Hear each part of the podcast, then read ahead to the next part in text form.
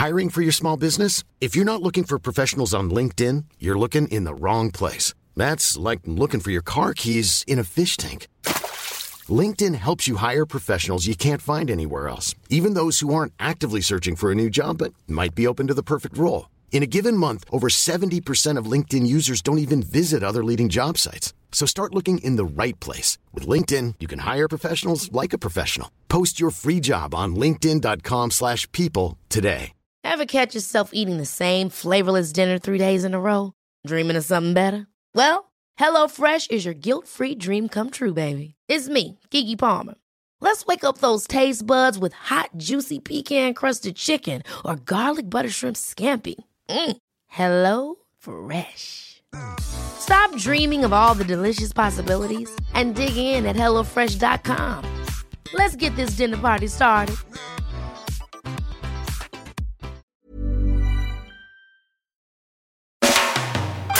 Hej och välkommen att vänta på katastrofen! Vi är tillbaka. Vi ber om ursäkt för förra veckan. Vi var under isen. Det var två svaga, gråsprängd-skäggiga farbröder som irrade runt i någon slags konversation utan att riktigt hitta varken ut eller in. Men här är vi, starkare än någonsin. Jag heter Kalle Zackari Wahlström och med mig har jag Patrik Sellman. Hej Kalle! Oj, nu har jag känner jag igen dig. Mm, vad bra. Och nu kommer jag fråga hur är läget och du kommer säga det är jättebra. Hur är läget? Ja, det är jättebra. Ja! Ja, lite hosta. Lite sån där eftersläntrande hosta är kvar som kommer på kvällarna. Men det, det märks att det har gått åt rätt håll. Så nästa vecka kommer jag nog vara helt återställd. Och det, Det känns som att det inte längre sitter på förståndet i alla fall Patrik. Nej, men du, jag ska säga att de kommentarer vi har fått, eh, en del har faktiskt, eh, flera stycken har skrivit att de tycker att det har varit eh, jättebra avsnitt de två sista och tackat extra för dem. De, De gillar kanske gillar när det är lite saktmodigare stil i podden. Nej, men jag tänker, det verkar som att eh, det finns en del av våra lyssnare i alla fall som gillar de här lite, vad ska vi säga, mjukare frågorna. Så kan Just man väl det. säga. Ja, det, det, det gör jag också. Eh, och Jag tycker framförallt att det är härligt att vi har en mix. Uh, Ja. Apropå mix, så eh, det kommer ju blandade budskap och rapporter från eh, öst, Ja. kan man väl säga. Eh, eh, läget trappas fortsatt upp i Ukraina. Vi spelar in det här tisdag förmiddag. Eh, nu lyssnar på det här kanske på onsdag och då kan det ju ha hänt tusen olika saker i gränsområdet eh, eh, eh, i Ukraina, mellan Ukraina och Ryssland och Vitryssland. Eh, vad är det senaste Patrik? Ja, men alltså grejen är ju så här att saker är ju nu det ställs på sin spets va, den här veckan kan man väl säga. Och eh, i, det, vi känner ju så här att vi bör ju ta upp detta eftersom vi har pratat om det och det är ju nu liksom det börjar hända grejer. Men i själva verket så är det ju så här att nu är- är det ju bara egentligen så att det är så mycket missinformation, spel och grejer så att man kan knappt gå på informationen här utan jag skulle nästan säga att nu är det bara att vänta va? och Ja. eh, se vad som händer. Eh, alltså det är väldigt, väldigt höga insatser här. Eh, Det är ju verkligen, eh, vad ska vi säga, det man kan säga också är ju det här att de militära medlen har fått en eh, renässans när det gäller eh, diplomati och politik och så vidare i det här. Va? Nu har det lyfts upp igen. Man har ju pratat mer med varandra enbart förut. Nu, eh, nu skrämmer man varandra också. va. Men eh, det kan bli mer än att man skrämmer varandra. Men jag tror man kan... Ja. Eh, Jag kan säga så här att jag har funnit mig själv i någon slags... Eh, eh, jag, jag har som eh, eh, snöat in. Ja. Börjat använda Twitter igen, som jag inte gjort sen, sen In i Donald Trump träsket. var president. ja. Och då pundade jag liksom eh, amerikanska vänstertwittrare. Nu pundar jag eh, framförallt svenska men även utländska säkerhetspolitiker politik-twittrare. Och jag märker ju att man blir ju lätt, man dras ju med. Ja, du, alltså det, man hamnar i bubblor hela tiden. Va? Exakt. Alltså, det är nästan så att man måste kunna se det som en svaghet alltså. Hur lätt man grottar in sig. Mm. Ehm, och det här att, ja du vet man blir som man umgås och hela det här va. Ehm, man tror att man, nu drog jag iväg lite i sidled där, men man tror alltid att man själv som är normal va, för man Ja, umgås exakt. med likadana och sådär. Eh, och så är man inte det. Ja, men jag, alltså jag minns det från då, eh, om det var 2019 var det va? Som den här Muller Mueller report skulle komma. Och Jag var så eh, otroligt engagerad i det där. och Man var helt säker på att eh, liksom Trump och hela hans innersta krets skulle sättas i fängelse. Och, alltså, man, även, liksom, även jag radikaliseras liksom, på internet ja. Och det, det är ju väldigt lätt hänt. Och det, alltså det är så tydligt nu också att vi lever i en sån tid. För om man går in på Facebook så är det ju, som hälften är ju liksom i, i rädda för Bill Gates. Och det är så jävla sjukt. Det är bara, folk är liksom galna. Och, och då får man komma ihåg att även en själv är antagligen liksom... Ja, det, vi kan säga så här att man får se upp med det och så får man försöka orientera sig och så är det ju bra att titta på olika saker då va. Ja. Ja, men, och, man, alltså man, man kan ju ge sig fan på att båda sidor i konflikten i Ukraina ha, har en agenda som de eh, eh, distribuerar och eh, eh, trycker på i sociala medier. Och Den kommer jag ju få ta del av om jag är intresserad av det här ämnet. Ja men så är det ju. Alltså, du vet ju inte många dagar sedan Ukrainas eh, ledning bad USA att lugna ner sig va. Eller ta fram information för de stressade. Jag trodde ju för befolkningen skulle få panik va. Eh. Har ni den här informationen så kommer den nu. Eh, Och det gjorde de ju inte.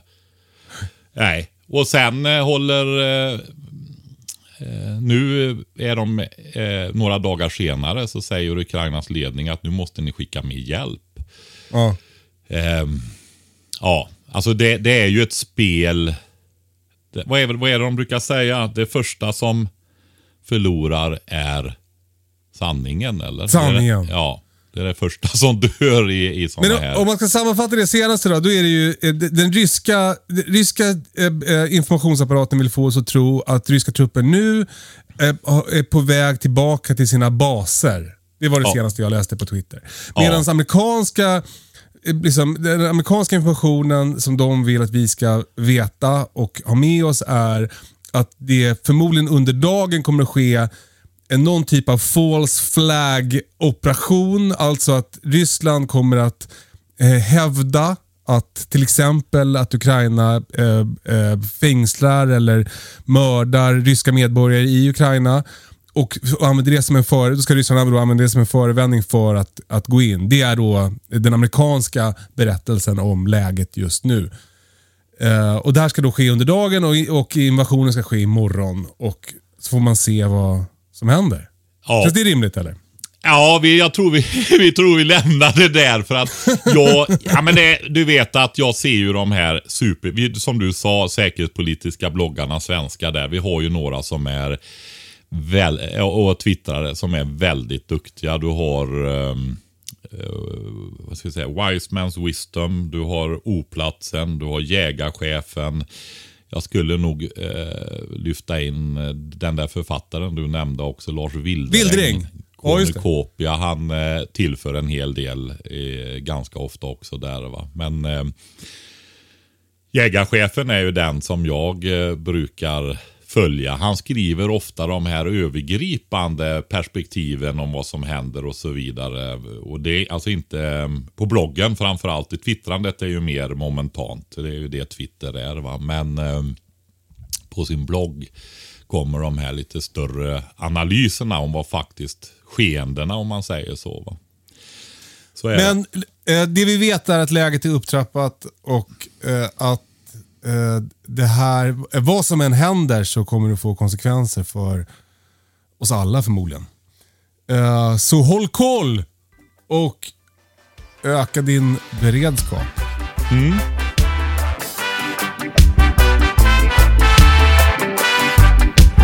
Den här veckan har vi fått en väldigt eftertraktad sponsor ska jag säga. Och det är när det gäller värme och matlagning. Det är gasoltuben.se som erbjuder. Vi har pratat med dem. De har en pågående kampanj redan så de har pressade priser eftersom det börjar gå mot slut på, på den kalla säsongen här. Men vi har lyckats få ytterligare 5% på hela sortimentet. Eh, rabattkoden du ska använda i kassan det är hemberedskap. Och eh, det här gäller månaden ut. Nu, februari ut. Så du har möjlighet att fundera och titta på grejer där.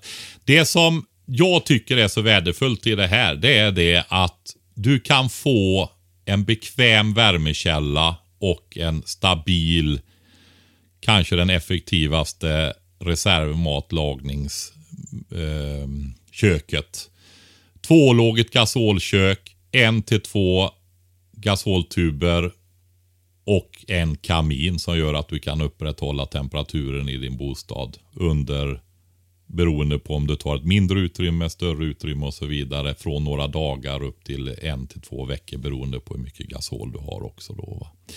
Så det är en jättemöjlighet att öka beredskapen i de här husen som kanske inte har en murstock. Villor, radhus och även lägenheter. Då. Så det är en jättebra möjlighet och chans. Och tack så jättemycket Gasoltuben för sponsringen.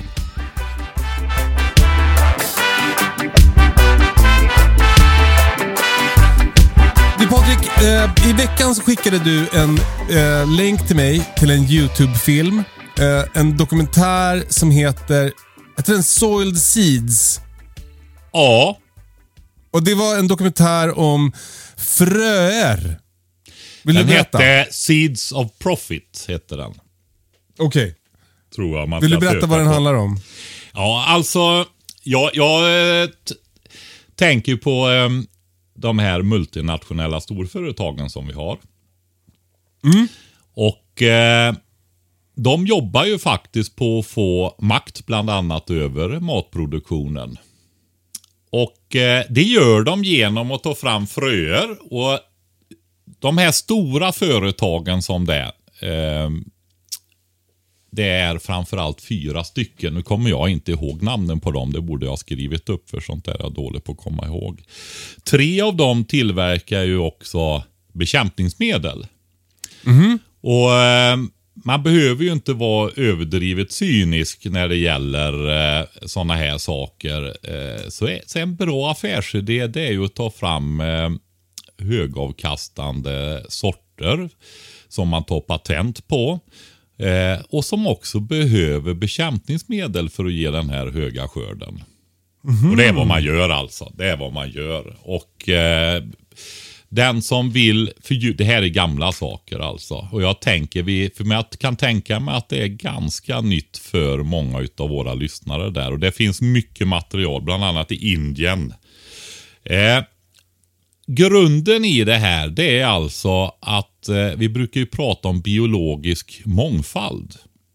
Och då, då tänker vi ju ofta på naturen mer. Va? Eller Ja. att vi ska försöka hjälpa till. Vi har ju pratat om det mycket med ängar och att blanda när vi odlar i trädgården och sånt där. Men mänskligheten har ju odlat oerhört mycket olika växter över planeten och så vidare. Och vi har förlorat 75% av genmaterialet ungefär. Va?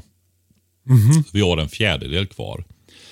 Och eh, ja, Varför är det viktigt? Jo, det är ju det för att det är ju en variation. Och våran värld den förändras ju hela tiden. Och eh, Det gör att just de här sorterna som vi hade behövt, de här generna som hade en viss tålighet emot vissa grejer, hade kanske varit väldigt betydelsefulla. Sjukdomar, parasiter, klimatförändringar, you name it. Liksom sådär, va? det, det, det, det är många olika saker. Men sen är det också det här, alltså eh, med ägandet av saker som vi vad ska säga egentligen är natur. Va? Men det är så, man gör det. Och eh, när det gäller de här fröerna som vi stöter på då, ska vi säga trädgårdsfröerna, så finns det ju en kategori som heter F1-hybrider. Som alltså är korsningar mellan två föräldrasorter kan man säga då. Just det. Och, ja, och det där kan ske i många led och så vidare. Och de är ju skyddade och kan vara oerhört dyra. Och ofta så är de hög resistans mot någon sjukdom. Men eh, ofta är det liksom transporttålighet, eh, högavkastande och sådär då. Va?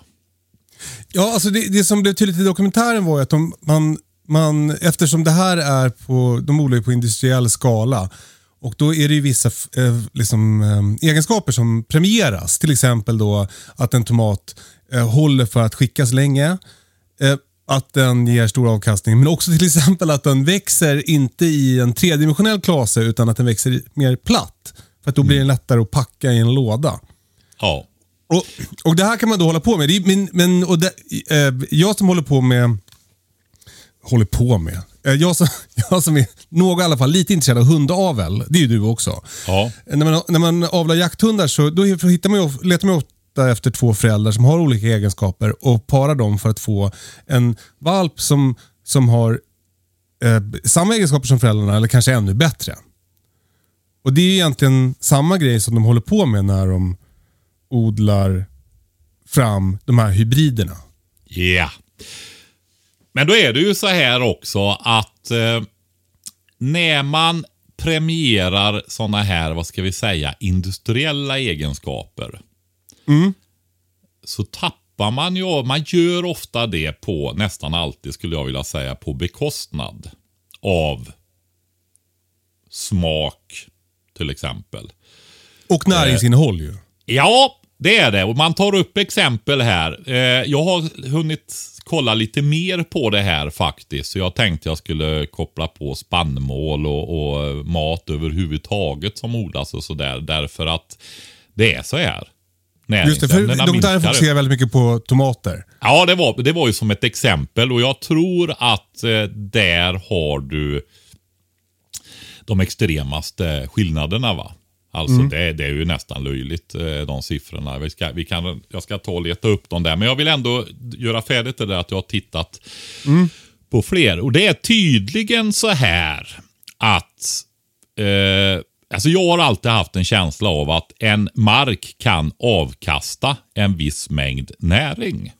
Mm mineralisering och så vidare. Va? Alltså är, omsätta en viss mängd näring. Och det, det, kan säkert ökas hit och dit. Men om man ökar skördarna, dubblar du skördarna viktmässigt, så skördar du ändå inte mer näring. Alltså nu generaliserar jag jättegrovt alltså, men det minskar i alla fall kraftigt. Va? Så det fördelas, den näringen som den här marken kan avge, den fördelas i grödan och då blir det ju mindre per kilo. va? Just det. Ja. Eh, den, vad ska vi kalla det för, hypotesen där, den stämmer till viss del. Men vet du en grej som gör att näringen minskar? Alltså tittar man över massvis med mat, olika grejer, så har det minskat någonstans ett snitt på 15 procent. Ja. Mm. Och det gäller även protein i, i, och sånt också då. Va? Just det. Eh, Faktum är att de ökade koldioxidnivåerna som gör att planeten blir grönare, att skördarna ökar och alltihopa det här. va.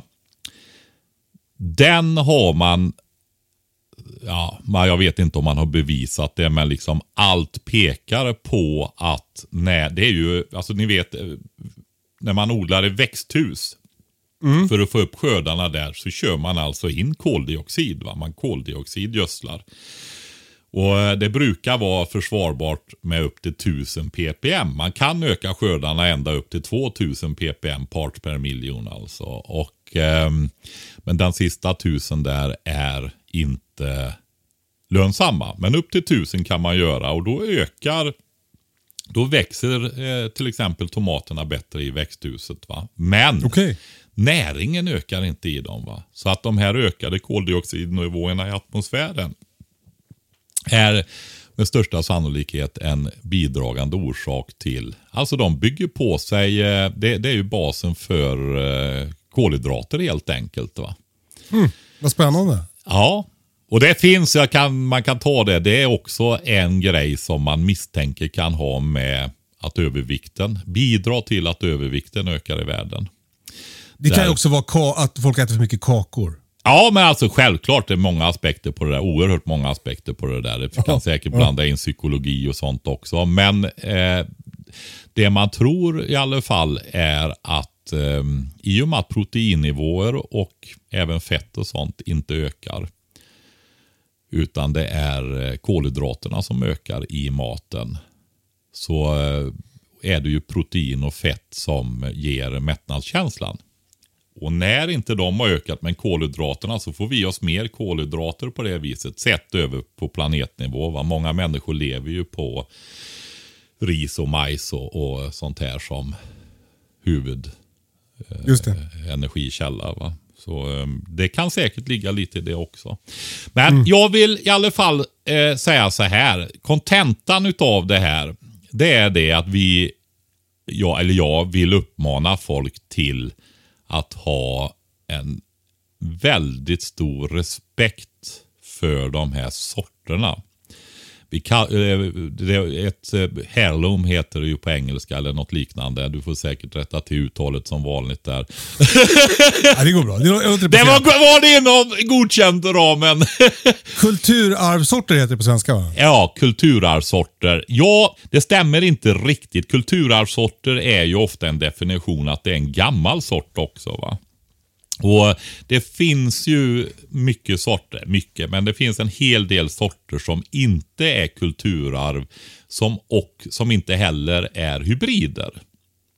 Okej. Eh, för tar du en hybrid då, en sån här som det står F1 på oftast. Och det är även de här små fröpåsarna som du köper i, i, eh, ja, i, på Ica och granngården och så vidare. Och även hos en del fröhandlare som är mer inriktade på ekologiska kommersiella odlare och så vidare. Därför att de har egenskaper som ökar lönsamheten helt enkelt. Va? Eh, men att vi lär oss att ta eget frö. Det här är ett sätt att tappar vi de här, då har vi alltså, då sitter ju de här stora multinationella företagen på makten över över genmaterial och så vidare. Ehm, Så att det är ett väldigt, väldigt viktigt arbete. Jag vet att det sitter, eh, jag delade ju den här filmen med, med mm, två stycken kvinnor bland annat. Den ena har ju varit med i hennes podd Trädgårdstrollet. Så hon har ju skrivit om det här med. För hon är med i Sesam. Sesam är en förening som har funnits väldigt länge i Sverige. Den eh, förvaltar och vårdar och letar efter gamla sorter. Och så är den uppbyggd som skråväsende med lärlingar och ge- gesäller. Och jag nu ska vi se, jag kanske inte ska gissa ens en gång, men jag för mig hon var ansvarig för spenat bland annat. Eller om det var ärtor och så också. Men hon, hon är ansvarig för någonting där då. Va? Men de är mer inriktade på bevarandebiten just då. Va? Just. Men just det här att ja, det är mycket nybörjare och sånt där som lyssnar har jag förstått. I alla fall de som ställer frågor. De andra kanske bara lyssnar för att snappa upp något här och var och lite avslappnande underhållning kanske. Men just det här, det, alltså det är inte komplicerat. Allting är ju komplicerat tills man har prövat.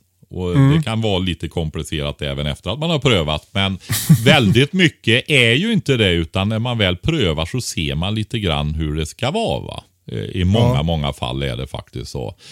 Ehm, och frö är i många fall verkligen på det viset alltså.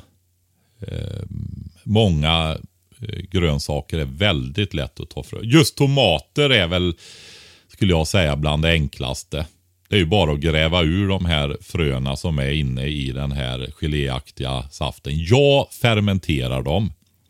Ja. Eh, lägger bara i en skål och häller i lite vatten så det blir eh, tunnare vätska så att det lättare jäser. Så får det stå några dagar och så kör jag bara det i en eh, sil helt enkelt och sköljer ren de här och lägger upp dem och så får de torka sen. Och de håller i många år de här. Va? Och då Eh, är du vet- säker på att det här är en sort som, som eh, kommer vara bra för dig och bra för din plats? Ja visst, jag har ju köpt fröer genom åren och provat olika sorter och då är det eh, sorter som jag tar själv är ju oftast eh, de här som jag tycker allra bäst om, som jag är allra mest rädd om. Men sen har jag även, i och med att det är så lätt att ta frö, så, eh, så tar jag ju även så jag har en genetisk bredd med många, många sorter. Va?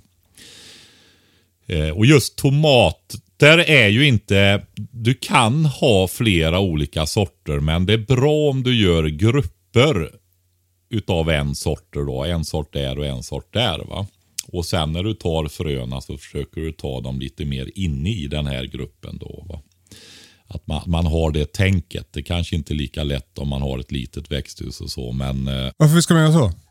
ja, men i kant, de är ju, är ju självpollinerande nästintill de här. Ja, de är ju det, men eh, de kan ju korsa sig emellan då. Va? Alltså Ja. att det kommer fröpollen och sånt där. Kan tänka mig att när de är utomhus så är det svårare att hålla dem sortrena då. I och med att det är vinden och sånt kan föra mer då. Eh, andra sorter som är väldigt, väldigt enkla det är ju alla ärtor och bönor och baljväxterna. Det är bara att låta de här finaste baljorna på de finaste plantorna. För man vill ju ha det finaste genmaterialet så att man selekterar fram det. Va? Samma med tomater. Som, vänta, vänta, ska, ska du hålla på att selektera fram? Är det inte det du kritiserar att de gör? Nej, men du vill ju eh, alltså selektera. Det ju, har vi ju gjort alltid. Det har vi ju gjort så länge vi har odlat. Att du behåller de... Alltså har du ett bredare genetiskt material då får du en större variation på växterna som kommer upp när du har sått. Va? Och eh, Det här ringer en klocka att vi har sagt det förut men det känns som det är länge sedan så det kan nog göra det igen nu. Eh, du har ju unika villkor där du odlar också. Ja. Eh, och där brukar jag också lyfta fram att även du själv ingår ju i det. Och ditt sätt att odla som växer fram och så vidare. Och det påverkar ju miljön, förutsättningarna för de här växterna som du har också. I den miljön, med den jorden, med det klimatet, med de förutsättningarna, med det sätt du odlar på och så vidare. Så kommer ju vissa och tycka att det är eh, himla toppen det här. Och en del tycker att det där var inte helt toppen. Och det kommer du att se på de här växterna. Och Om du då väljer ut, jag tänker framförallt på morot till exempel. då va? Eh, om du då väljer ut 15-20 morötter för att inte få eh, upprätthålla en viss genetisk bredd. Då, va? Eh, och så tar du de som trivs bäst och där kan du också smaka på dem. Och Det kan du göra med tomater också, att du verkligen väljer de som du tycker är godast också. Och så fortsätter du det. Då kommer du ju få en egen variant av den här sorten som är anpassad just efter där du bor och ditt sätt att odla och som, efter vad du tycker är gott och så vidare. Va? Just det. Som en morot kan du ju smaka på i toppen. Nu kan ju smaken variera i en morot i, i eh, utsträckningen där. Men eh, eh, det har du ju möjlighet att göra. Därför att tillväxtpunkten sen när du sätter moroten år två i backen.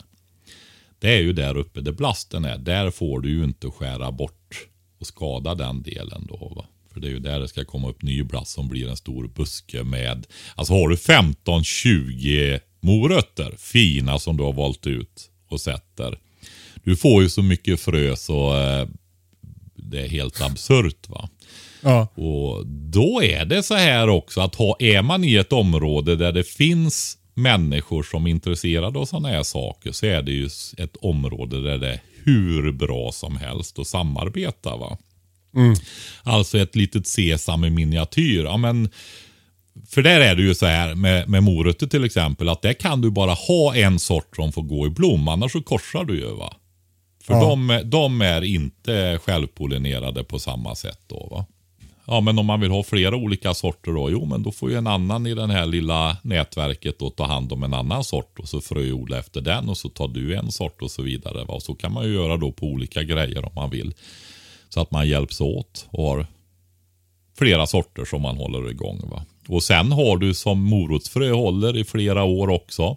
Vill du ha flera sorter, ja men fröodla en sort varje år då. Du kan ju hinna med tre, fyra, fem sorter kanske. Om du tar en om året och tycker att det är roligt. Men får jag fråga en sak då? Det, det här, ska, ska man liksom passa sig för alla fröer som heter någonting med F1? Alltså, det är ju det här med när vi odlar till husbehov. Så, så får vi ju andra Nej men alltså om du odlar ett hektar med morötter. Nej morötter det kanske är dumt. Men med gröna ärtor. Och så ska det komma mm. en skör, skördetröska sen. Och tröska detta. För du kan ju inte gå ut och plocka va. Då, då kommer ju det här att kosta 800 kronor kilot va. Utan det måste ju komma en skördetröska och köra över och skörda. Och då vill ju du som odlare att alla gröna ärtor ska vara mogna i princip samtidigt va.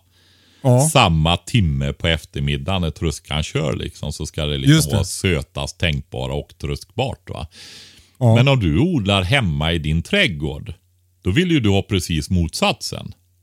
Att de ska bli mogna lite vartefter? Så att jag har... Ja, så du kan skörda hela sommaren i princip. va? Just det. Ja, och då kan ju du selektera på det och på smak och sådana grejer istället. För att det måste vara så otroligt viktigt att de här ärtorna ska vara mogna samtidigt. Och liksom, tåla alltså, maskinell jag... hantering och alltihopa det här och hårda skal och Ja, det smakar det, det lite sämre men det att, får vi ta. det, det är ändå som att det här är ju ganska avancerad, liksom. Det här är inte odling 1A. Utan ja, ju... nej men det är, det är inte så avancerat. Nu gick ju iväg med selektion och så vidare. Börja bara ta frö. Ta inte från de vanskapta växterna utan från de som ser okej okay ut. Och så tar du och samlar och torkar. Frö är ganska dyrt också. Speciellt om man håller på med mindre odling och köper småförpackningar och sånt där. Va? Så det, det blir ju flera kronor styck för enskilda fröer. Va? Tomater till exempel. Det är ju en liten grej kan vi säga också, alltså vad eh, som nämns i den här filmen just med de här eh, hybridsorterna, högproduktiva industri som är lönsamma för odlare och sånt där. Kilopriset på dem är ju alltså högre än guld. Jag tror alltså på fröerna ja. Ja, precis. va. Alltså ett kilo, ja. det är ju jättemycket fröer då, ett kilo tomatfrö. Va? Men jag tror den dyraste och alltså mest attraktiva sorten som finns, den låg faktiskt på 240 000 euro per kilo. Alltså ja. 2,5 miljon per kilo. Det låter ju helt absurt. Jättemycket. Ja, det är det. Men jag vill säga det, för det blir lätt det när vi pratar och man viker ut och breddar och så vidare för att ge mycket ja men låt några sockerärtor som du tycker är, det här var ju väldigt goda sockerärtor. Låt några baljer sitta kvar. Och svälla upp och så börjar de baljerna sen mörkna och bli lite läderartade papper, som lite papperläder. Och när de börjar verkligen, innan, baljväxter är just sådär att det byggs upp en spänning i dem och så brister de och så skvätter de iväg ärtorna. Va? och sen brukar fåglarna gilla dem också. Um, mm. Så det gäller då att skörda dem där när de är så mogna och färdigutvecklade som möjligt. Så tar du bara in dem och så låter du dem torka extra inne på ett fat eller en durkslag eller vad du vill. Liksom, en liten bricka eller någonting. Så har du ju skördat ditt frö, behöver inte köpa nästa år. Och de här kommer att hålla sig i 5-6 år också när det är ärtor. Kanske en, ännu längre. Men det här bygger ju ändå på att man eh, har köpt fröer en gång. Och just den här tiden på året så är det väl många som eh, eh, handlar fröer. Eh, och vad ska man då, hur ska man då tänka? Då är det sådana här kulturarvsorter som gäller eller? De som inte är F1-hybrider. Sen tycker jag kulturarvsorter kan ha extra värden och sånt också. Va? Eh, ofta är de ju bortvalda just för att de inte var rationella. Men de kan ju vara de godaste du har smakat på. Va? Eh, och Vi ska ju säga så här. Vi har ju ett samarbete med Fröbanken. Och eh, de har ju, är ju ett av de fröföretagen som just har satsat mycket på kulturarvssorter. Eh, inte minst just på de här lättaste som är lättast att ta själv, alltså ärtor och bönor och sådana grejer. Gråärtor som är en gammal gröda här. Som många tycker är fantastiskt god. Använda ungefär som kikärtor. Eh, det har de. Och eh, vi har ordnat en rabatt där. Nu har vi pratat om det länge, men det är beredskap med små bokstäver. Och du hittar fältet att skriva in i kassan under dina varor till vänster. Så står det rabattkod. Klicka där och skriv in beredskap. Så får du 10% rabatt. Eh, så passa på att handla där. Men sen när du har handlat dina fröer där så börja eh, ta själv utav dem alltså. Du behöver ju inte ha så många i en liten odling. Så är det. Börja, börja testa, fortsätt utveckla det här så vi får in det som... Det är inte ett A som Kalle sa kanske, men det är ett B. Så är det. Härligt. Jag, jag läste faktiskt en annan grej i morse som har med det att göra. Det, gällde eh, de här stora angreppen av granbarkborre som, som drabbar många eh, skogsägare runt om i Sverige just nu. Ehm, och att, att det, De angreppen beror på att, ja, men just att vi odlar kanske gran på ställen där det egentligen inte ska växa gran. Och vi odlar för mycket gran på ställen där det inte ska växa gran. Och vi odlar sorters gran som inte ska växa där vi planterar dem. Och Det gör då att den här insekten som finns naturligt i den svenska faunan får jättehärligt. För de får massa, massa svaga träd som de kan äta upp. Ja. Ja men alltså så, så är det ju va. Det, det är ju kritiken mot eh, skogsbruket. Eh, jag har svårt att se att inte den är befogad i det här med monokulturer. Alltså mycket av den äldre skogen som står nu, där har de ju gått fram med hormoslyr och dödat lövträden för att få fram barrträd enbart. va. Det slutar man med för några decennier sedan, ett halvsekel sedan ungefär. Men det här är ju omloppstider på uppemot hundra år. Va? Och ännu mer i, i, i Norrland. Alltså det är ju verkligheten. Och eh, Det är ju samma sak när du odlar raps på en åker. Ja men det blir ju en supermiljö för rapsbaggar. Det bara exploderar ju va. Som äter upp Jo tack. På. Det, det har jag ju märkt på mina kollegor. Ja, du har ju ett bredvid dig där ja. När de skördar rapsen ute på fältet bredvid mig så, så blir det svart och knastrigt i mina kolodlingar. Mm, precis, raps är ju en kolväxt. Så att det är ju de gula blommorna där. Va? Nej men så är det ju. Alltså det här med brand och alltihop det, alltså brandrisken blir ju större. Det här att ja. allt ska skördas samtidigt blir, ökar ju stormfällningsrisken eh, och så vidare. Va? Alltså det här. Du, det blir sårbart när det blir mono. Det är, där, det är precis på det här med diversifiering. Det gäller mm. ju i allting. Det är ju liksom ett av mönstren här på planeten en av de där villkoren som är att styrka får du genom mångfald. va? Hela naturen Om det så gäller så. sätt att få upp vatten ur din brunn eller skogs, vad du odlar. Ja, det, det, skog. minst tre, minst tre. ja, du vet precis. Nej, men så är det ju. Tre olika sätt och så vidare. Att man har en variation då, så får du en helt annan hållbarhet i det hela. Och, och så fungerar ju naturen. Så är det bara. va. Sen är det ju det här som vi var inne på senast sist när vi pratade ängar. Alltså maskinens landskap och produktiviteten då som påverkar både oss och landskapet och naturen. då. Mm.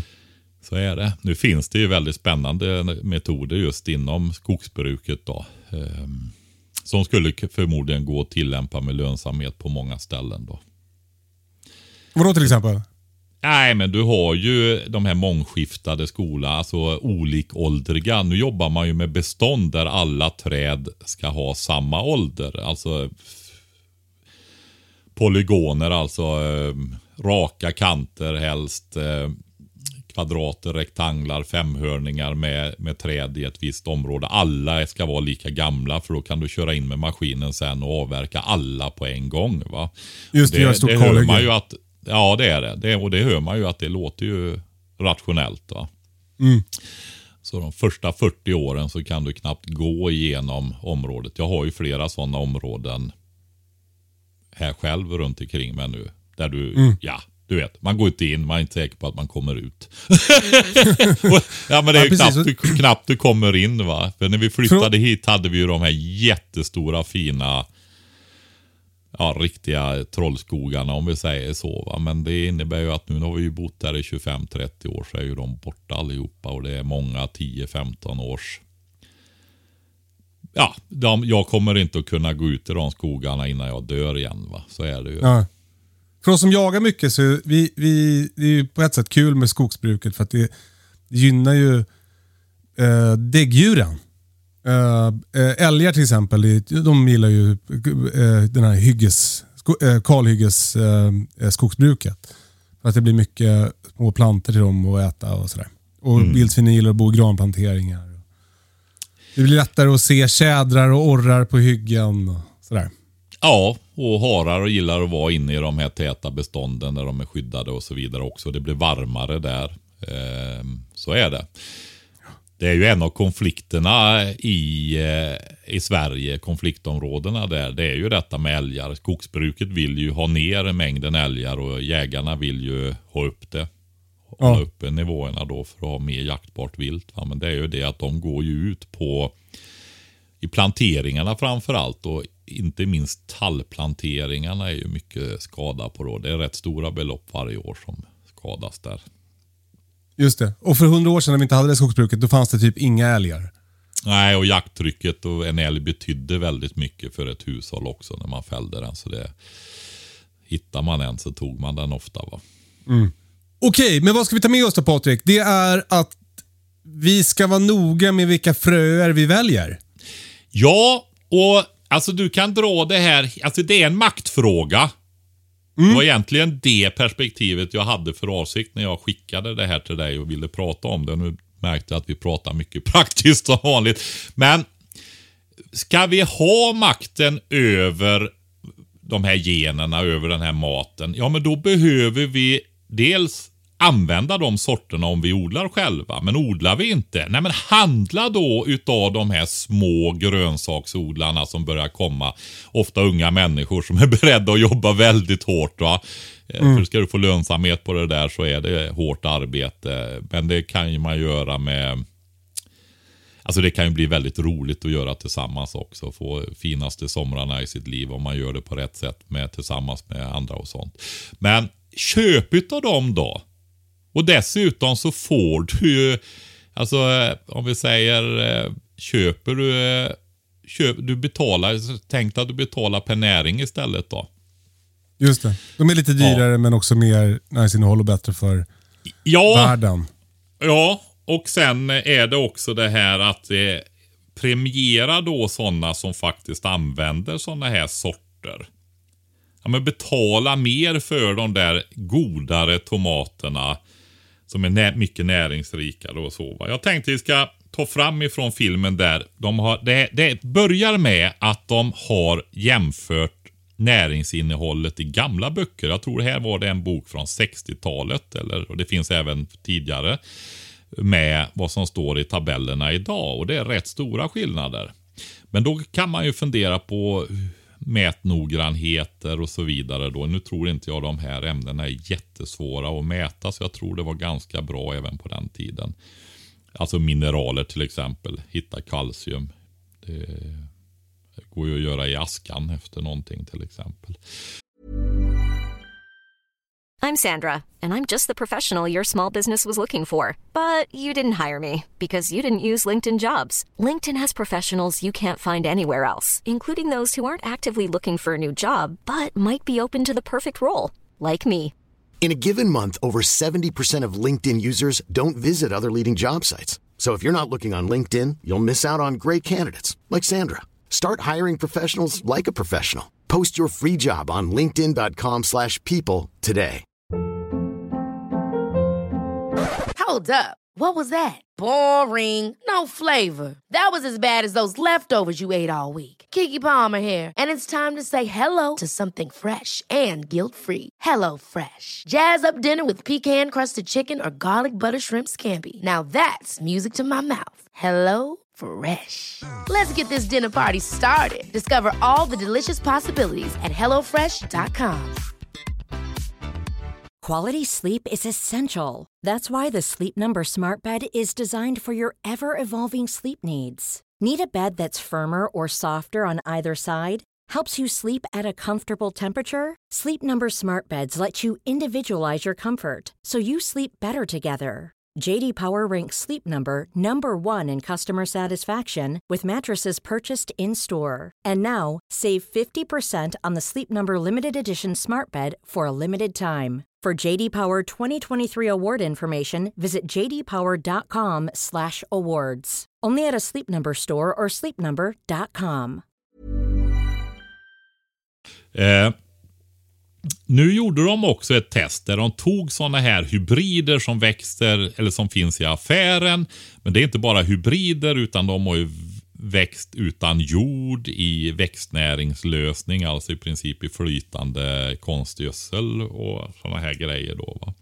Och så jämförde de med kulturarvsorter då, för jag ser det står heirloom här på, på engelska då, va? men sådana som inte är det, äldre sorter som har vuxit på traditionellt sätt i jord, dock i växthus. Och tittar man på kalcium så är det alltså 63 procent mindre i den här du har köpt i affären då, va, som har växt i en konstgödsellösning. Magnesium 29 procent. Vitamin C 72 procent. Lykopen då som är en sån här eh, eh, färgämnet. Det röda färgämnet då som skyddar mot, ja det är väldigt mycket olika forskning och sånt. Eh, Eh, kring att det hjälper till att skydda mot sjukdomar och sådana där. En anti Antioxidanter kallar man det va? Ja, precis. Men de kan ha mm. många olika funktioner då. Va? Men det minskar med 58 procent. Polyfenoler, lite åt samma håll då kan vi säga överhuvudtaget. Och antioxidanter och som har möjlighet att skydda mot många olika saker då. 56 procent lägre. Va? Alltså ehm, allt är ju mer än halverat i den här industrisorten. Då. Vem hade kunnat tro att det här med att vi kan köpa tomater som ser exakt likadana ut, som inte smakar någonting. Vi kan köpa dem året runt. De skeppas över hela jorden. Vem hade kunnat tro att det var något dåligt? Ja, nej men alltså. Grejen är ju så här om man vill vända på steken då så är det ju faktiskt så här att eh, Ska vi ha tomater året runt hela tiden? Ja, men då behöver vi ju transportera dem, i alla fall till våran del av världen, ifrån områden där det går att odla dem på ett vettigt sätt. För de ja. håller ju inte jättelänge, det är ju frukter. Va? Alltså med de här sorterna så kanske du kan få dem att hålla i enstaka veckor istället för enstaka dagar. Jag tror att de gjorde exemplet att en vanlig tomat håller i tre dagar ungefär. Och en, en sån här hybrid håller, den hybriden de hade då avlat fram genom att hitta någon mogningshämmande gen. Så hade de fått en tomat att hålla i tre veckor istället. Vilket gör att den då kan åka båt istället för att flyga till exempel. Mm. Eh, men det, det, kan vara ganska bra att tänka på tycker jag. Det var i alla fall en grej som jag fick med mig från dokumentären. Att om man köper en grönsak i affären, man tänker att den bara Alltså jag vet inte, jag vet inte vad jag Men den har ju liksom nyss plockats och då skickats till den här mataffären där du handlar, var du nu än bor. Så alltså det, den har liksom åkt från ett varmt land. Det, det är ju, jag tycker att det kan vara bra att tänka på. Ja. Att den trollas liksom inte fram. Utan den, den, den har plockats någonstans och, och, och skickats och packats upp i, i din affär för att du ska kunna köpa den. Och Det har, det har skett nu. Alltså det, det handlar bara om, om veckor. Ja, så är det. Ehm, jag vill säga just det här med industriell mathantering då som är så totalt överväldigande idag då. Så det gäller ju på väldigt många områden just det här att för att få ner matsvinnet, vilket i och för sig är positivt, så får man dra ner på att försöka hitta de här som tål. Jordgubbar är ju en annan sån här. Den ska plockas, den ska läggas i lådor, den ska skumpa på ett flak, den ska ut, den ska hem i transport i bilar och så vidare. Och så ska den inte se äcklig ut när man lägger den där på tallriken. Va? Eller har möglat eller någonting sånt där. Det är klart att för att få fram den jordgubben jämfört med en som du går ut och plockar i landet och, och liksom bär in och snoppar av och lägger på. Va? Den, den kan du ju det är helt andra krav på de två. va. Den där du odlar Men det är också hemma. helt olika saker. Alltså, eh, om eh, Essa var sjuk för några veckor sedan och då var det enda hon kunde tänka sig att äta var jordgubbar. Så köpte jag en sån här plastförpackning med jordgubbar som ser jättekonstiga ut på ICA. Och de smakar ju inte jordgubbe. Alltså det är ju en annan grej. Det är mer idén om jordgubbe man köper. Det är ju Inte... Bilden nästan, för de ser Ja, ju ofta fantastiska ut. Exakt. Man köper bilden av jordgubbe. Ja. På samma sätt som man köper bilden av en tomat. ja. Och de säger ju lite skämtsamt i den dokumentären så här, ja det spelar ingen roll om de smakar, häll på olivolja och salt bara. Och, och så kan man ju välja att se på, på tomater om man vill. Men, men har man odlat egna tomater och känt hur de smakar, då, då, då tycker man nästan att det är äckligt. Obehagligt med de där som inte smakar någonting. Ja, när jag skickade det här till dig så var jag ju lite, ja, lite högre puls, lite högre blodtryck eh, typ va. Ehm, därför att du har, det här är en eh, Alltså maktfråga också. EU behandlar nu, ska vi få elda med ved här uppe? De vill inte det. Du ska alltså med ditt lilla torp inte få gå ut i din vedskog och hämta ved. va? Utan det blir ett underutnyttjande av en viktig naturresurs. Du skall köpa, vill du elda med biobränslen så måste du köpa restprodukter från industrin, alltså pellets. Eh, alltså, då hamnar du inte i det här att du får det här oberoendet, att du kan värma din bostad och så vidare. va? Eh, med eget virke som du går ut och hämtar och sånt där. Rensar och röjer i din skog, sly och, och björksly och gallrar och såna här grejer. Just det. Eh, och ta det här med eh, djur. Det är starka rörelser emot det här med nötboskap. Alltihopa. Alltså, kan man lite om jordbruk. Det- här med gräsvallar för att hålla kontroll på ogräset om man inte vill spruta bort ogräset med gifter till exempel är grundläggande. Jag har varit i flera år nu på en gård och jag ser nästan från år till år hur ogräset ökar på den ekogården. Därför är en renodlad ek, eh, växtodling utan fleråriga vallar. Va? För han har inga idisslar att köra gräset igenom. Alltså, det bara ökar och ökar. Han kan inte hålla tillbaka det här rotogräset, tistlar, kvickrötter och så vidare. Va? Det går inte. Nej. Nej. Nej. Och eh, precis som eh, om man ska ha ett, ett hållbart, långsiktigt, något sånär långsiktigt jordbruk så måste du ha mer naturliga system med både djur och ehm, ehm, växtodling i då på ett varierat sätt. Va? Eh, varierade växtföljder och sånt där. Få in så många mönster och system som möjligt från naturen då helt enkelt i odlingen. Alltså jag, jag upplever det som så här att de här företagen som vill ha kontroll över saker och ting, alltså tänk att ha kontroll över hela planetens livsmedelsproduktion va? och odlandet och odlarna och så vidare. Va? Är det här helt nya grejer för er så börja titta Youtube, eh, Google och så vidare på det här med Indien och eh, risodling och sorter och sådana grejer och vad man har gjort där alltså.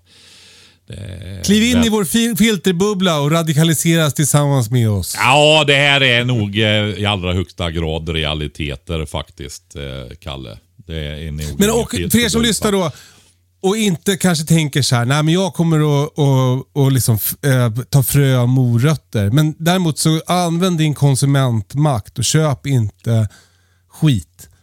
Försök eh. om man har ekonomiska möjligheter att befrämja de här delarna överhuvudtaget och lokal matproduktion och alltihopa det där. Därför att det är inga Det är ingen bra utveckling det här. Va? Nej men alltså det, det, det jag känner så här. Får de som de vill.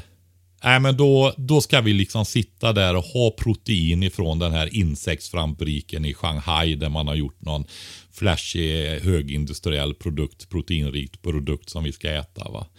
Mm. Eh, då, då har de liksom nått, då är vi beroende av det där istället. va.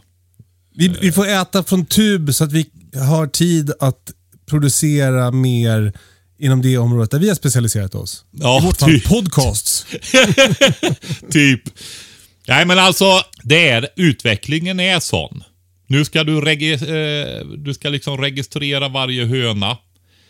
Du ska ha eh, slaktavfallsbilar som kommer. Just det här med eh, det ska anpassas efter stordriften och den ska vara oerhört kontrollerad och överallt framlänges och baklänges och så vidare. Va? Alltså det här med att du ska kunna göra sakerna själv. Det går åt fel håll hela tiden. Va? Det här, du vet, grodan i, i kastrullen där vattnet värms sakta. Och den hoppar aldrig ur och så blir den kokt till slut. Va? De här små ständiga förändringarna åt fel håll och det normaliseras hela tiden. Va?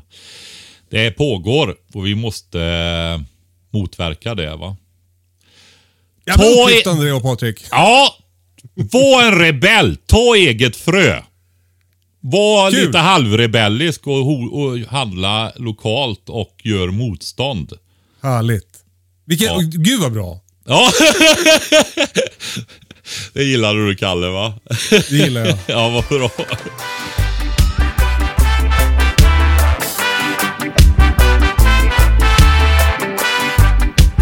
Patrik, vi har fått en fråga till podden. Den kommer ja. från Johan och låter så här. Hej på er! Johan heter jag. Skulle vilja tacka för en eh, intresseväckande och motiverande podd. Jag har väl eh, ett tips och en fråga kan man säga. Tipset gäller eh, ni pratar om eh, spetsbrunnar i ert senaste avsnitt.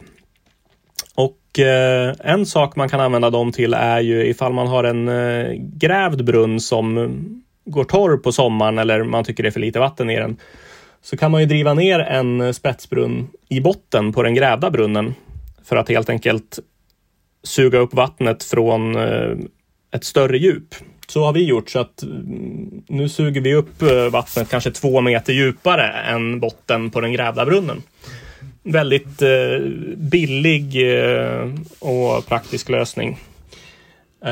Som man sällan hört talas om. Mycket bra. Jag pausar där Patrik. Mm.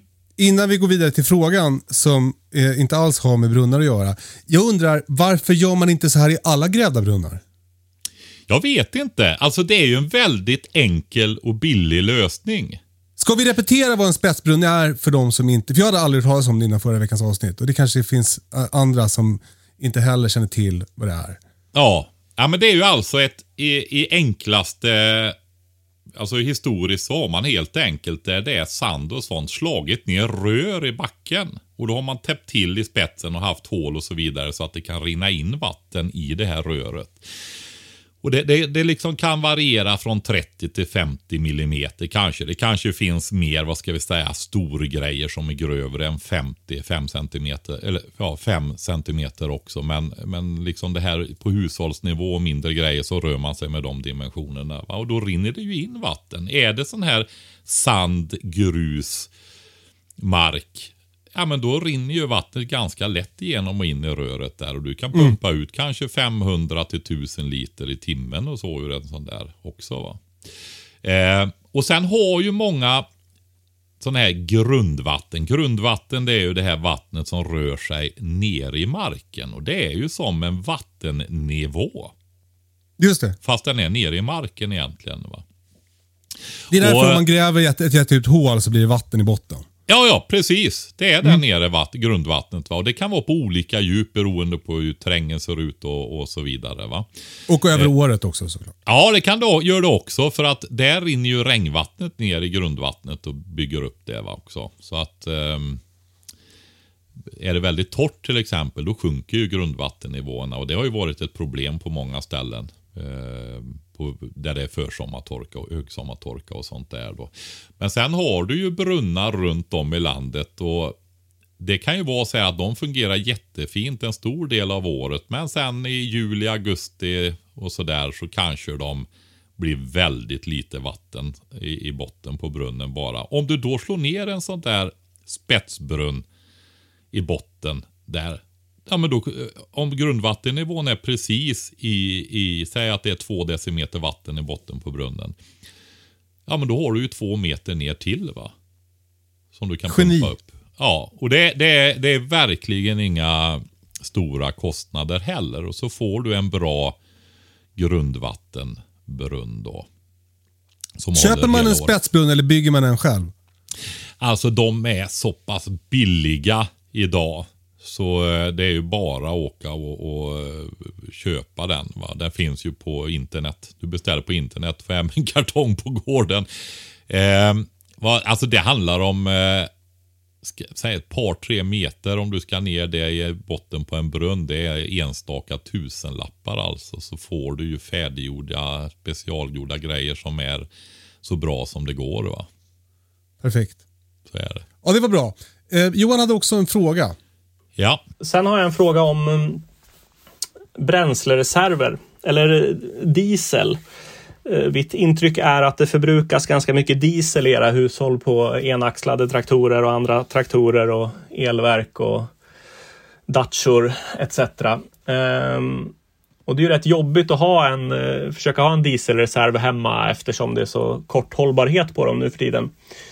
Jag undrar lite om ni har koll på vad som gäller för sådana här eh, andra dieseltyper som finns nu. Det finns något som är naturgasbaserat och något som är gjort av biologiskt avfall och som jag förstår kanske har längre hållbarhet och sådär. Är det någonting som ni har eh, tittat på för att kunna ha lite större dieselbuffert hemma?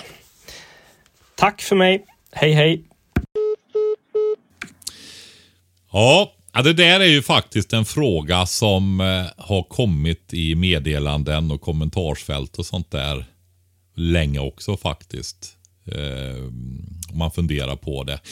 Men alltså, det, det, den, får ju, den får ju fatt i någonting som, som i alla fall jag som är hyfsat ny på det här med beredskap. Eh, det är en grej som man tänker mycket på det där. Alla, alla saker som man ska lagra som man kan ställa in i skåpet och glömma.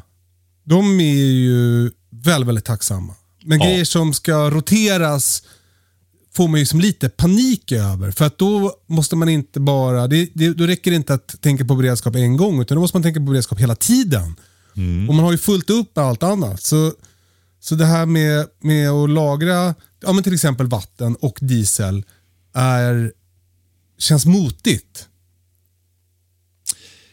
Ja, det gör det ju. Du kan ju med tillsatser förlänga hållbarheten både på vatten och på diesel och bensin också för den delen då. Men man får ta, jag tror vi ändå ska börja här därför att det finns eh, en hel del lagstiftning på det här området då när det gäller. Och den varierar eh, för hushåll om det är flerfamiljshus och om det är enfamiljshus då. Eh, och det är ju för att, om vi lämnar vatten då, det gällde ju inte frågan här, den var ju mer typ att man behöver rotera den. va. Utan vi lämnar vatten och tittar på bränslena. Så är det ju så. Det är Myndigheten för samhällsskydd och beredskap. De har mycket information om det här och det är de som ansvarar för det här området. Shoutout till poddens kompis Anna. Ja, precis. Nu tror jag hon kanske jobbar med annat område, men annars hade vi väl eh, kunnat använda henne här. Hon hade säkert ställt upp på det. Men eh, det, är, alltså det här med beredskap. Nu har man ju då brandfarliga ämnen är ju det här. Så det har ju fått väga tyngre. Eh, Alltså det är ju i princip, tittar man på bensin så är det ju helt otroligt brandfarligt. Va?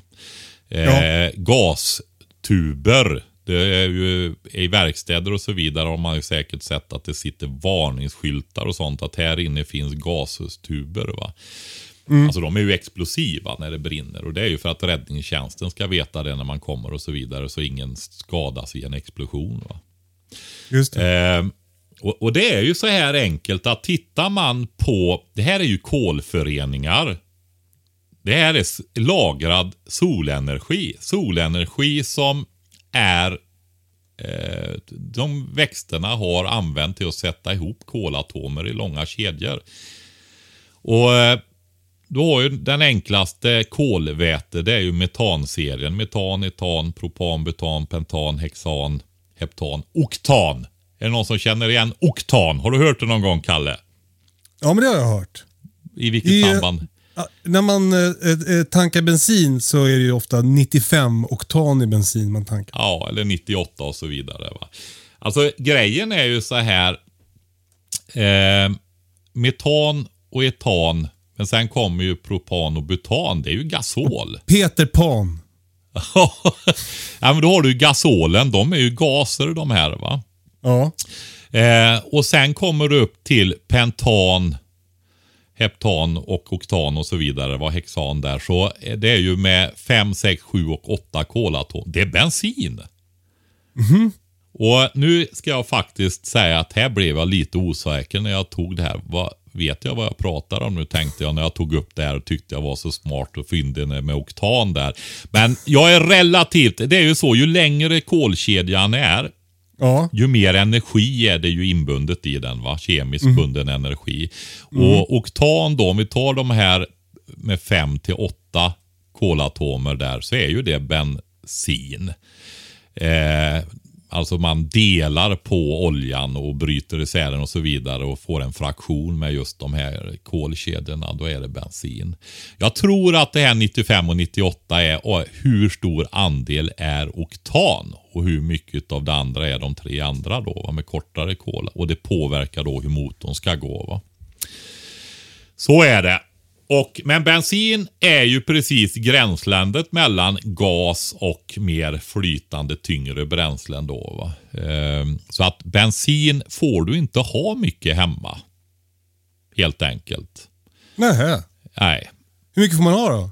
Alltså det är ju det här vet du. Alltså jag vill inte ge mig in på att tala om lagar för folk. Därför jag är ju som sagt var ingen tabellmänniska och detaljmänniska på det sättet. Men om vi säger så här. Det handlar om några jeepdunkar. Kanske att det är 60 liter. Om jag kan komma ihåg rätt. Så här, va?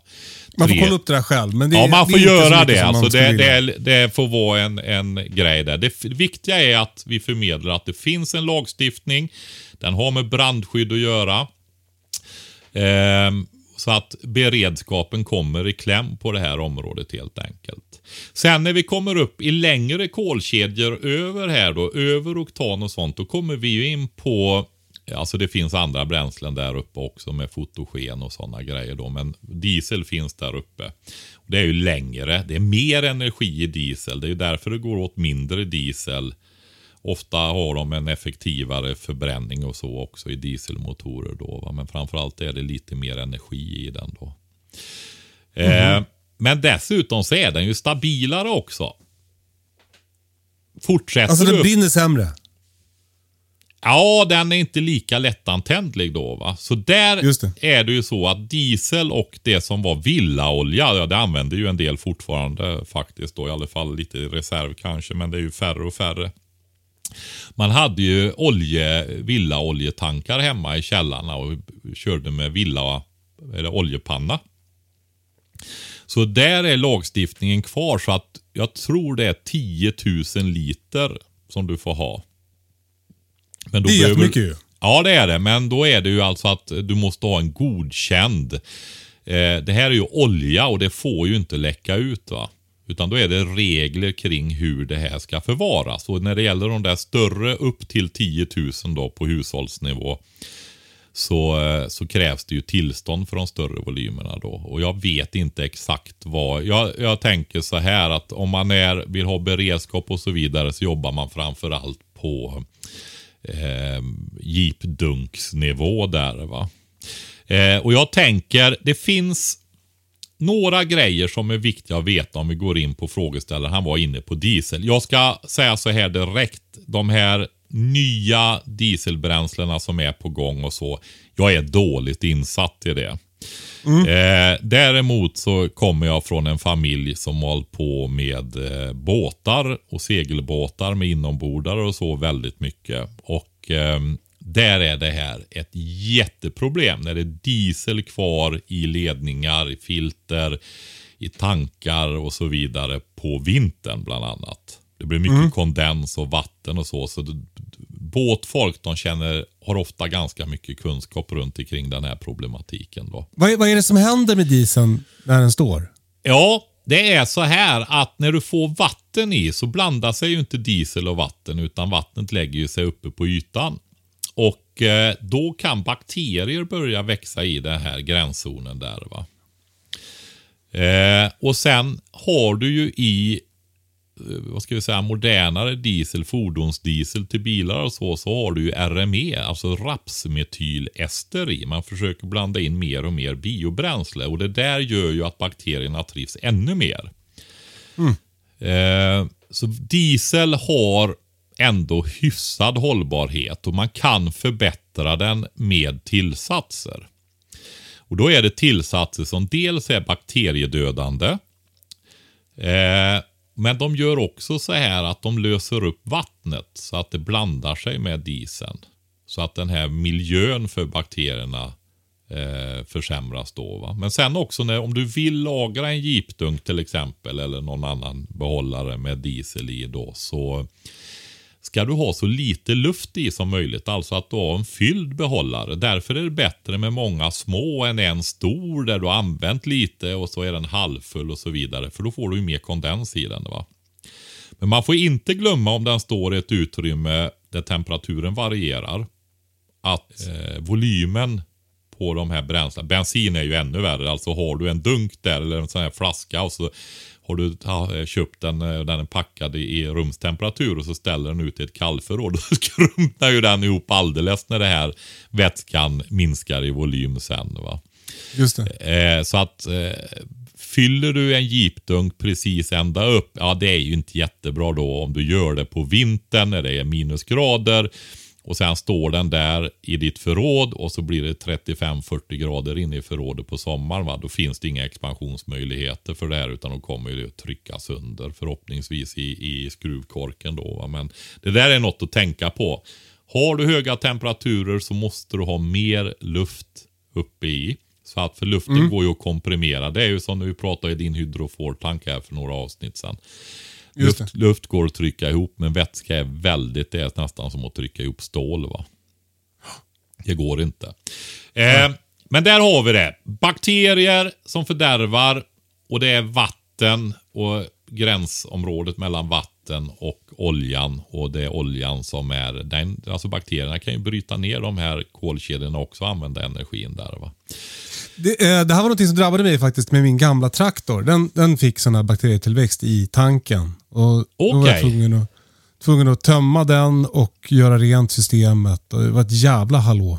Eh, ja. Så är det. Men om vi då, han var inne på, jag kan ju säga så här när det gäller eh, maskiner och sånt där som han sa här. De här maskinerna är ju valda för att du på ett väldigt effektivt sätt kan omvandla diesel till arbete och el om det är elverk och så. Jag kan nämna lite just det här med beredskap och, och hur man ser på det och sånt där. Alltså mitt elverk som kan i princip hålla igång en villa.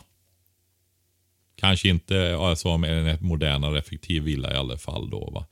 Den, den kan ju alltså ge upp till 6500 watt, 6,5 kilowatt. När, om man alltså den går ju, visst kan den gå på max hela tiden, men ofta i ett hushåll så går ju inte allt på max hela tiden. Och speciellt inte om det är en krissituation. Va?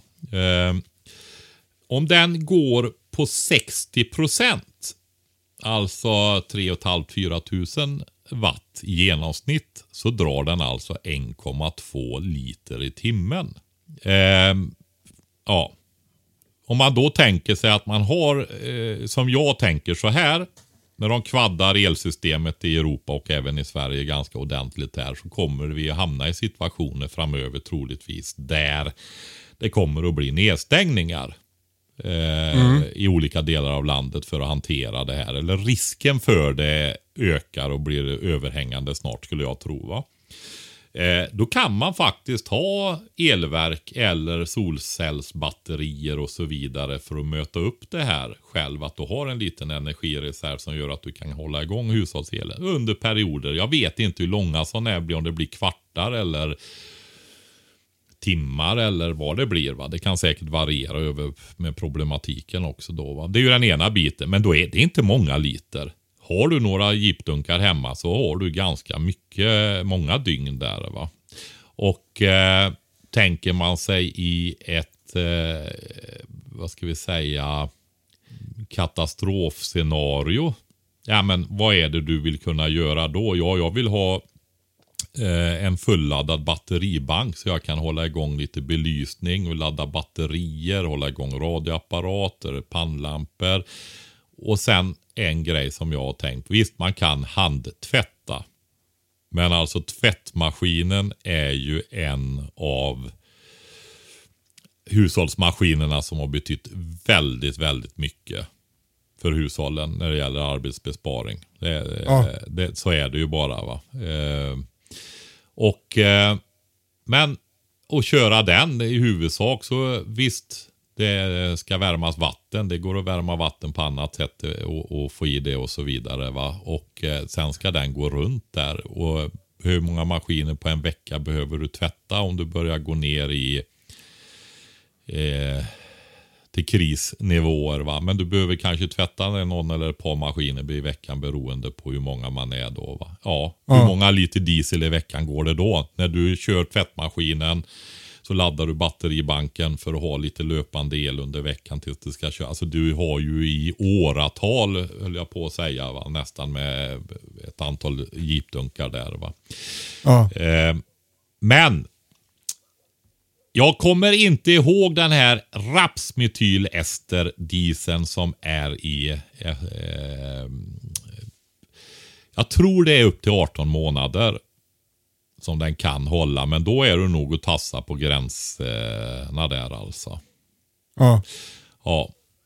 Och eh, den här marin dieseln, den här som båtägarna köper på, för det kan man inte ha. Man har inte rapsmetylester i båtmotorerna, i dieselmotorerna nämligen, för det blir för mycket problem helt enkelt.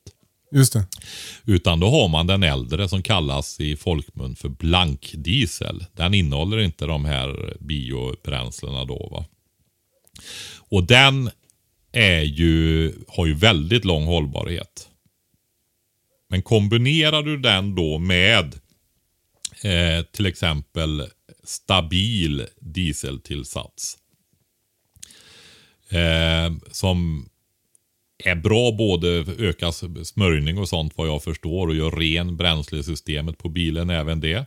Alltså man kan även använda den när man tankar va. För att ta bort bakterier, vatten och sånt i, i systemen i bilen.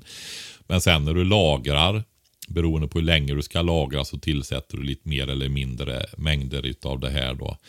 Ehm, så löser det vatten, det är döda bakterier och så vidare och så förlänger du ännu. Då har du väldigt långa lagringstider. Men jag skulle ändå säga så här att eh, tänk på helheten. Om du vill ha små dieselmotorer, de är dyra. Alltså det är en kom mer komplicerad maskin. Eh, betydligt dyrare än en enklare bensinmotor. Så är det. Mm. Mm -hmm. Eh, så att du måste ju liksom ha någon nytta av det. För mm. att ha, ha de här små dieselmotorerna. Va? Annars är det ju bensin som gäller. Och jag tänker så här att kombinera ändå fordonen som du har om du vill ha sådana här bränslelagring och så vidare. Därför att då kan du ju omsätta de här tillåtna bränslenivåerna i ditt fordon. Just det. Ja, jag kommer inte, som jag sa, just bensin är ju en, väldigt lite du får lagra då. Det är ju 60 liter eller något sånt där. Va? Och Det är ju liksom en tank på en bil. Så då, då kan mm. du ju liksom eh, en gång om året tanka bilen och så tankar du i de här dunkarna istället. va. Mm. Mm. mm. Det är lite logistik ändå. Ja, det blir det. Men eh, gör det vid en helg som en rutin då. Eh, varje jul så eh, fyller du på dunkarna där va. Och så Mm. tankar du bilen med dunkarna istället. Så är det. Jag har hört om något system som är så att man har 12 stycken jeepdunkar och varje månad så fyller du en av de här. Och sen nästa år så varje månad så tömmer du en i bilen och fyller den. Mm. Precis. Ja, Och på så sätt roterar dina dieseldunkar. ja. Ja. För mig hade det nog funkat att göra mer en gång om året då. Och just diesel, även RMEn och speciellt med tillsats håller ju minst ett år. Va? Så att eh, då hade jag nog 12 dunkar. Undrar, jag vet inte om det är över gränsen. Vi får kolla på detta eh, var och en. Alltså jag har inte, jag vill bara säga, jag har självklart inte 12 dunkar. Vad bra! Det var något du hade läst någonstans. Precis. Alltså jag hade hört om en som hade det här. Eh, som vi nämnde i inledningen på eh, avsnittet här så har vi ju ett sponsringssamarbete med Gasoltuben.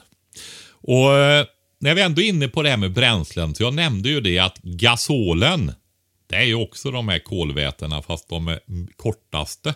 Det är de med tre och fyra kolatomer då innan det blir bensinämnena. Och där finns också regler för hur mycket gasol man får ha. Och eh, i ett enfamiljshus, hushåll, där kan du ha 60 liter tror jag det var. Och eh, det innebär att du kan ha två stycken 10 kilos eller 11 kilos. Då. 10 kilos det är ju de här glasfiber som är mycket smidigare och lättare och som du kan se eh, vätskenivån i. För det är ju så när gasen är ihoppackad under tryck då blir den vätska där inne. Va? Så då har du ju mycket. Och sen när du lättar på det här trycket med en släpper ut genom slangen och gasregulatorn så du inte får för högt tryck. Så, så eh, går det över i gasform då, va? pyser ut i gas. Det här med gasol har ju den fördelen att du kan hålla värmen i en lägenhet eller i en villa. Och eh, de här kaminerna som kan vara lämpliga att ha som reservvärmekälla för att kunna hålla värmen i en lägenhet under några dygn. I en villa under några dygn. För grejen är så här att i en lägenhet med de huskropparna med andra lägenheter runt, du har ju inte ytterväggar åt alla håll va? När du bor Ja, i det. ett höghus.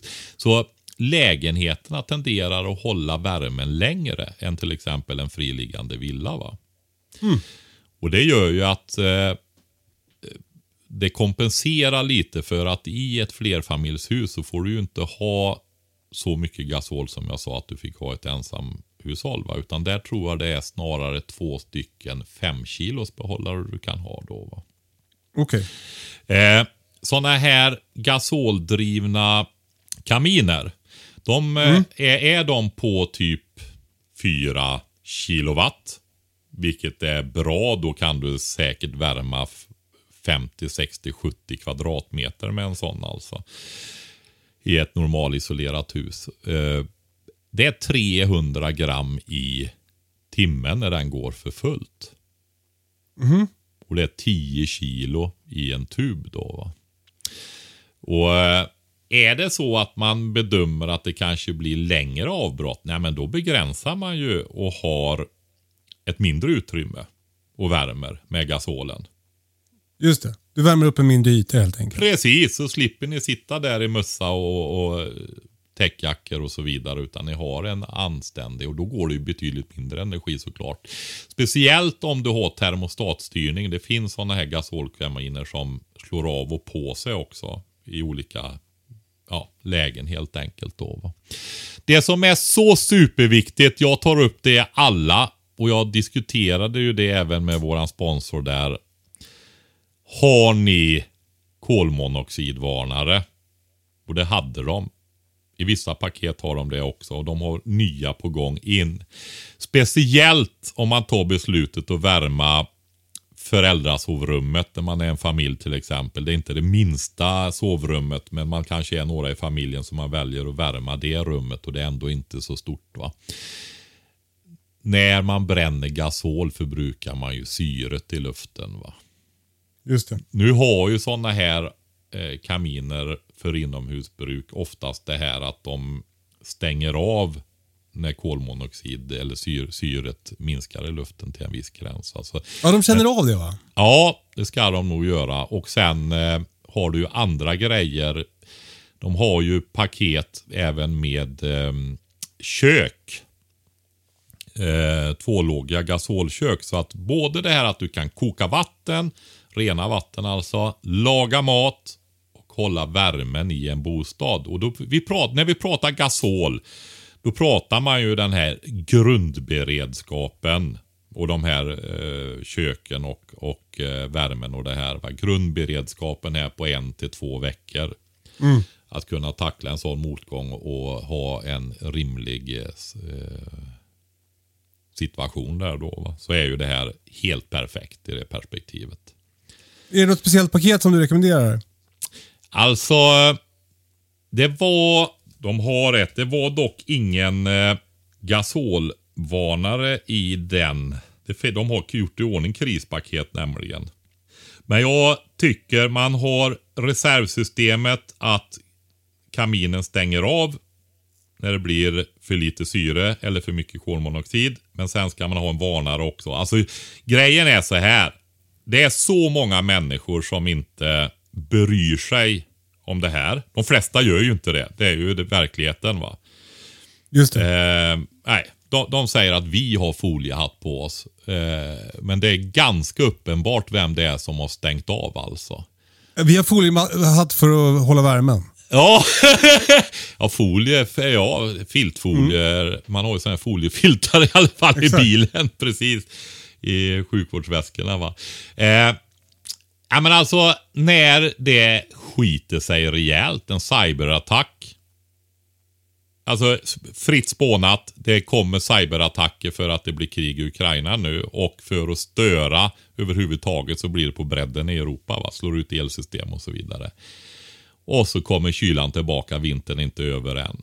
Och så sjunker temperaturerna. Vad fan är vattnet till barnen någonstans? Finns ingenting. Det är kolsvart. Folk börjar med både det ena och det andra inne i bostäderna för att hålla uppe värmen och sånt där. va. Alltså det kommer ju att dö folk som flugor som inte fattar bättre va, i kolmonoxidförgiftning. Det tror jag kommer att vara en av superkatastroferna när något sånt här händer. va. Så här har vi två regeln i alla fall. Vi får säga att den tredje är att människorna har omdömet. Ehm, och märker om de får ont i huvudet eller och så vidare. Va? De får vara tredje. Men säkringen i kaminen och sen en varnare också. Då har du i alla fall två system som skyddar mot kolmonoxiden där. Va? De här paketen här som finns där du får både kokutrustning i din bostad, eh, kök, i din eh, bostad. Tvålågigt kök. Du får möjlighet att hålla värmen. Och det här är alltså i en till två veckors perspektivet. Det är en superbra lösning för att få det eh, tillgodosett. Det här är ju inga grejer som du bär med dig i ryggsäck dock. Utan det här är ju för att fungera de här dagarna, enstaka veckan, veck ett par veckorna i, i bostaden då. Va? Det är ju så att de har ju också mindre kök för bärbara för ryggsäckar och så vidare. Då. Det finns också. Men framförallt vill jag betona det att passa på nu. De har kampanj och eh, vi ger extra och förhandlar fram 5% extra för våra lyssnare nu då. Koden påminner jag om igen. Det är hemberedskap med små bokstäver. Gasoltuben.se Tack Patrik, eh, tack för att ni lyssnar. Maila era frågor till hejkatastrofen.se. Följ Ja. utvecklingen, men var försiktig med missinformation och se till att öka din beredskap idag. Vi- vi har- för... Vi har två grejer kvar, Kalle. Jag måste ta. Ja, jag måste ta det. Det ena är, jag har i flera veckor i alla fall tänkt att jag ska ta upp en grej. Jag har förstått när jag la ut den andra småbrukarkursen. Så döpte jag ju den för att hålla isär dem till småbrukarkurs 2. Alltså så, det verkar som folk har uppfattat det som att det är en fortsättningskurs. Men det är det ju inte, utan det är ju två parallella kurser för att den ena blir fullbokad i princip på en till två veckor. Va? Och eh, de, det finns sju platser kvar på den andra kursen där. Och eh, vi drar igång den i april. Då ska deltagarna lära sig att göra egna träd för att kunna bygga upp en större fruktträdgård till en rimlig kostnad. Man eh, lär sig att ta fram eh, bärbuskar med hjälp av sticklingar och sånt på olika sätt. Vinbär, fläder, aronia, massvis med olika buskar och sånt där. Och så rullar det igång sen med växthusodling, plantuppdragning, smådjur. Vi kommer att köra en helg med lieslotter och härsning och eh, avslutar under hösten med tillvaratagande och sådana grejer i det här. Det blir även hur man tänker på när man bygger upp ett småbruk och, och design och sådana grejer. Så eh, passa på att ta de eh, sista platserna där nu. Och sen vill jag också säga en sak till då. Det jag vet att det är många som funderar på det här med bikuper. Eh, jag kommer att ha väldigt tätt kursschema i sommar. Är det så att du har tänkt beställa kuper eller överväger det så bestäm dig och gör det så snart som möjligt så jag kan göra det innan det blir för hektiskt här. Va? För det, det kommer att bli stressigt i sommar i så fall att hålla på med kuper där. Va? Så gör det så fort som möjligt. Taget! Bra! Är du klar Patrik? Ja, Då är vi också klara för idag. Eh, Stort tack för att ni lyssnar och eh, eh, följ med i vad som händer i världen. Passa er för filterbubblor och missinformation. Det gäller även dig Kalle. Och se till att öka din beredskap idag för när krisen kommer så är det för sent. Eh, uh, Maila era frågor till hejkatastrofen.se och ha det så bra. Vi hörs om en vecka. Puss och kram! hej då!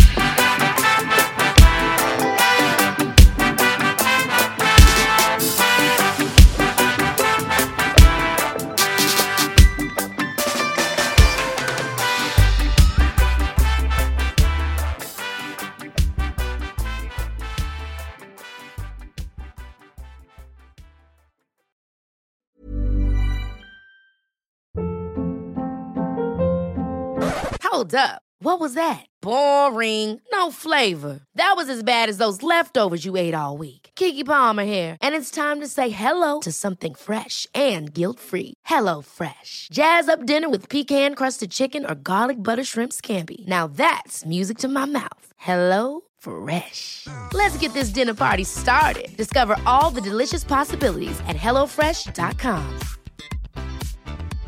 Imagine the softest sheets you've ever felt. Now imagine them getting even softer over time. That's what you'll feel with Bowl and Branch's organic cotton sheets. In a recent customer survey, 96% replied that Bowl and Branch sheets get softer with every wash. Start getting your best night's sleep in these sheets that get softer and softer for years to come. Try their sheets with a 30-night guarantee. Plus, get 15% off your first order at bowlandbranch.com. Code BUTTERY. Exclusions apply. See site for details.